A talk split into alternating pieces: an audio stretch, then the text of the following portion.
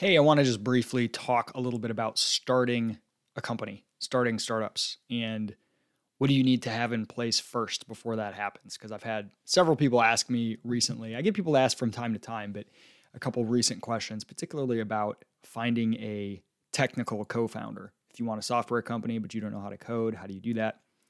But before I jump in with a few thoughts there, just a little uh, sort of general update. So you'll notice if you follow this podcast, if you do, thank you, that uh, not only am I posting episodes from time to time now, often very lengthy inside baseball conversations about Bitcoin with several other people, uh, and those are labeled as such. And then sometimes just little monologues, kind of just random stuff that I've been thinking of and wanting to put somewhere. And this podcast just feels like the best place. It's kind of an outlet for me to experiment with some stuff, some ideas that I have um, in a different way instead of writing them on the blog or putting them in, you know, a more focused podcast like the Career Crashers podcast. But I also um, have just put like zero effort into trying to polish up or market this podcast like I used to. I mean, there was a phase there where I had, you know, episodes going up twice a week where we had sponsors, where, you know, I had nice intro music. I had a producer that would edit things for me. Um, I just don't have the energy to go into all that. So I'm just keeping it really real and basically like all the things I've enjoyed in life, doing it for me, not really doing it to try to build like a massive audience or anything. Um, so no, I haven't even taken the time to go add the intro and outro or any of that stuff. I just sit down, I flip on Audacity, and I just start talking into the mic. And then with like one button, I upload it to SoundCloud. It's great. So uh, that's what you're getting. So on this topic of starting a company, so I, have had a couple people. I mean, I've had this happen again. Like I said, every I don't know, maybe a couple times a month through the last several years, I'll get somebody who's like, "Hey, I'm trying to start a company. I've got this big idea." Um, you know, asking for some just tips or advice or whatever. And I often, you know, d- depending upon how vague the idea is or or how far they've gotten, I'll often say, "Hey, go check out this little book I wrote," or you can go get you know the, get it in blog post format, the uh, eleven lessons for bootstrapping a, a startup. But um, one that I've gotten more recently and twice in the last week is hey, I've got this idea. I'm really excited about it. I'm trying to get it going. I need a technical co founder. I am not a coder myself. I'm trying to build this software thing. And how do I find a technical co founder? And, you know, I, I am not technical myself. And I built one company that's pretty much a service company, a little bit of tech involved, um, you know, we built a little bit of a a back end. We had a couple versions of it. Some of them were proprietary software. Some of them were just using tools on WordPress and other pre-existing kind of no-code tools that somebody with some coding knowledge had to piece together, but not really a software company.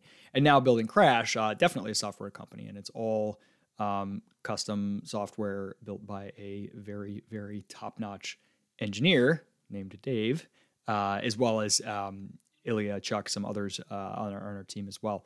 Um, but I, am not going to pretend like I am some expert on this, like technical co-founder question. How do you find one? Blah blah blah blah blah. I just know the way that the things that I struggled with when I first had the idea for Praxis and other projects that I've thought of and uh, some that I've you know pursued in the past. And so I start with a question whenever somebody says that. How do I find a technical co-founder? I ask, why do you need a technical co founder?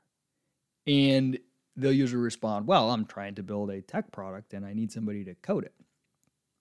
And then I'll say, well, why would somebody want to code for this? What's in it for them? Well, they would be a co-founder and they would get equity. Okay, well, why would that would they think that equity was worth anything? Well, because this is great vision and this is a great market.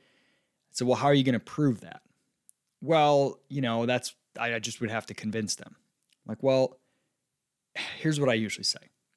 I say, look, if somebody is, because I've had people say, well, it's hard to convince somebody to like leave a uh, job that's stable to come start a startup with me. If somebody is the type that is not wanting to leave a stable job to try to start a company, they probably don't want to be a co founder. If somebody wants to be a co founder and is a good co founder material, they've probably already tried to start companies or are eh, starting one or running one right now the odds are very, very low that they're pursuing a normal path and you just have to convince them to stop pursuing that to be a co founder. If they've got the risk tolerance and the mentality that you need in a co founder. So instead of thinking, I must have a technical co founder or I can't move forward, and then you kind of like compromise. Well, this guy is technical and he seems like I can barely kind of convince him to come and do stuff for me. I'll make him a co founder. Here, have 50% equity. Maybe that will motivate him and he'll work faster and harder. It doesn't work that way. If you find somebody who just can't stop working on the project and they're like neglecting their other duties in life because they just are working on it, coding it up all the time, then it's like, oh my gosh, this person is basically a co founder. It's only fair to actually make them one and share the equity. That makes sense to me. But going and trying to find one, trying to convince somebody, trying to throw some equity at them to hope it motivates, I, I don't think that's going to work. And I don't think your first problem, because everybody thinks that's their first problem. Okay, the first thing I need to solve is find a technical co founder. That's not the first problem you need to solve. And even if you need, when, if and when that's the problem you need to solve, which I'm not convinced it ever will become necessarily, you're not going to be able to do it if you haven't first done other stuff. So what I usually say is, all right, tell me about the product, tell me about the idea. Okay, it's a marketplace where you want to uh, have people be able to buy and sell these really niche products within a very specific industry that is not serviced well by eBay or Craigslist or other marketplaces. Great. Pick one market, maybe it's a city, maybe it's whatever. Spin up a landing page. You don't need any code to do this. Use Webflow or Squarespace or WordPress or whatever that sells your vision. This is what it doesn't even need to be nicely designed. This is the future marketplace for X.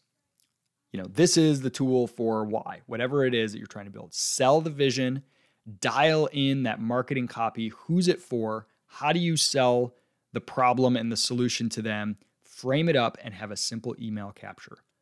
Sign up to be the first to use this revolutionary product. Sign up to be the first to access if it's a product like the marketplace idea I just mentioned, go find people who are trying to sell these types of items and just go manually say, hey, I'll come list it myself. I'll come do all the work. Get a minimum number of listings up and then open it up. Say, here, we have these listings. It doesn't have to require any code. It can be with some pre built, it can even be a freaking spreadsheet if you need it to be. And go sell it in that marketplace.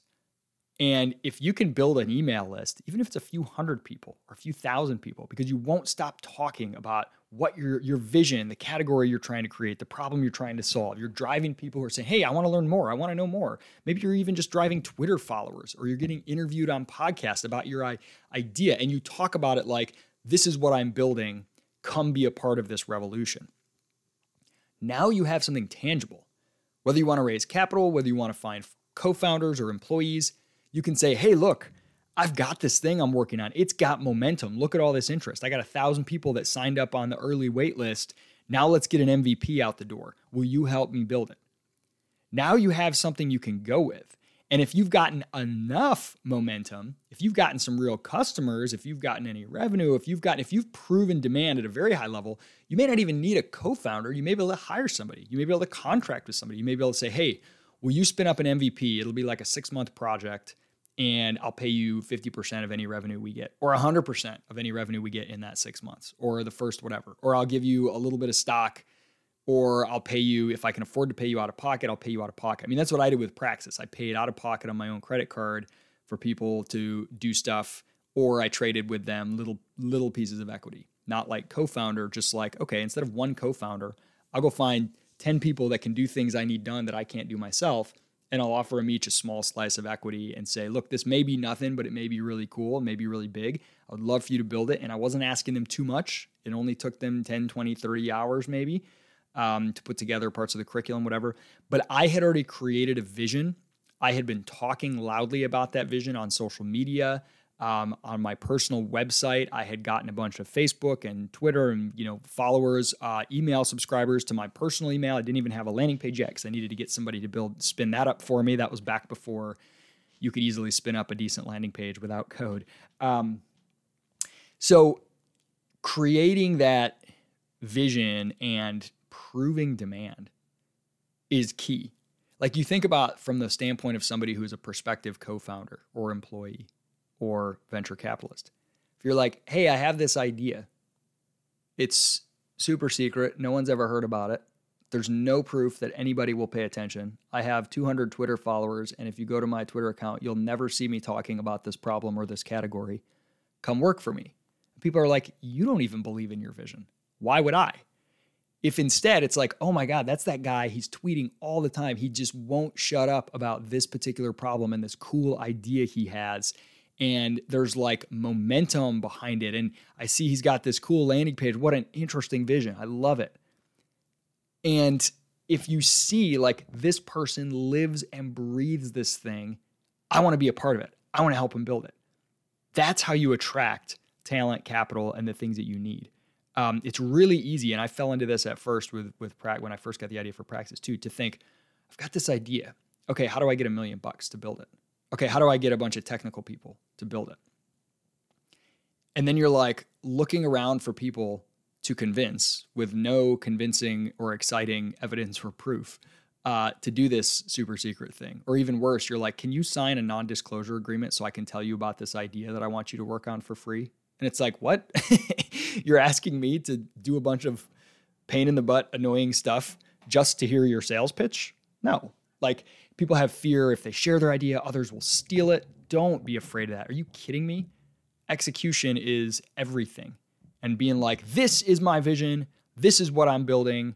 Check out my landing page, sign up, you know, check out the website, sign up if you want to learn more and be one of the first users to the revolution coming next year, whatever and just go push it. And if nothing happens and you're like, oh, I guess I realize there is no demand for this, fine, you can drop it. You haven't lost anything. But if you get momentum, if you get overwhelmed, if you get a ton of demand, you know, now that's given you enough indication that it's worth putting a little bit of resources in to spin up a really simple MVP. The smallest possible thing you can enter the market with the clearest, smallest, tiniest version of your vision. If you have this massive vision that's going to be a one stop for everything, pick the smallest part you can enter the market with. Enter the market with that, even if it's just in a landing page format, and get some traction.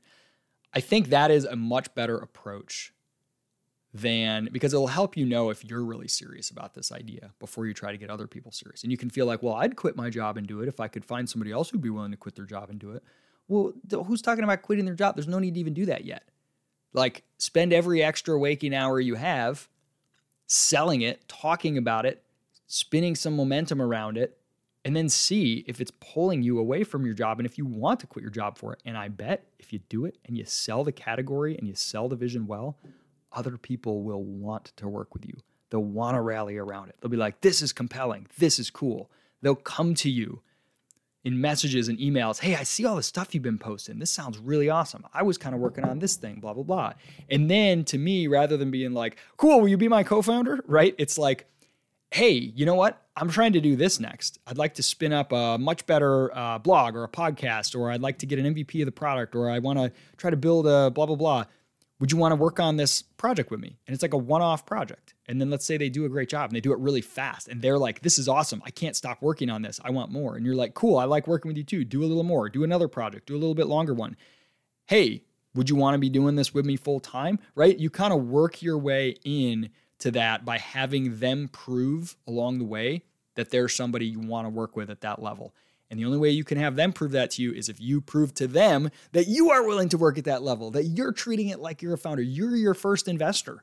You know, dedicate yourself to it in such a way that makes others desperate to want to be a part of it because it's such a cool uh, thing you're doing with so much passion. So that's my answer when someone says, How do I find a technical co founder? Or how do I raise capital? Or, you know, well, I can't really start because I don't know how to code or because I don't have enough money to go full time, or because I can't find somebody who's willing to be a co-founder.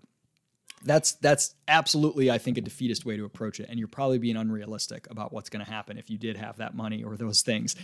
Start selling your vision. Sell the vision before you build the product. Sell the product before you build the product, right? Sell stone soup. You can see that in my 11 lessons for bootstrapping a startup. And this doesn't only apply to bootstrapping. If you're going to raise capital, proof of demand, proof of traction is going to make that 10 times easier. If you say, hey, I have this really cool vision for a brilliant revolutionary technology, I need a, million bucks or a hundred thousand bucks or 50,000 bucks. It's like, oh, okay. Who are you? What? I don't know. If you're like, hey, I have been selling this vision for the last six months all over social media and stuff. I've gone on 10 podcasts, I've got all these blog posts, Medium articles.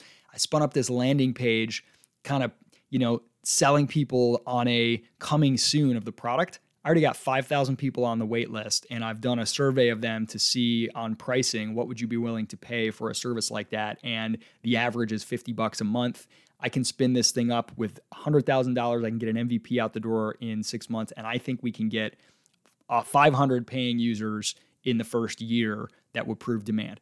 You come with something like that, and it's like, interesting. I'm listening, right? Um, so don't wait. Don't look for big, giant, hard to accomplish tasks that are standing in your way. Just keep pushing forward and make that vision something people want to join.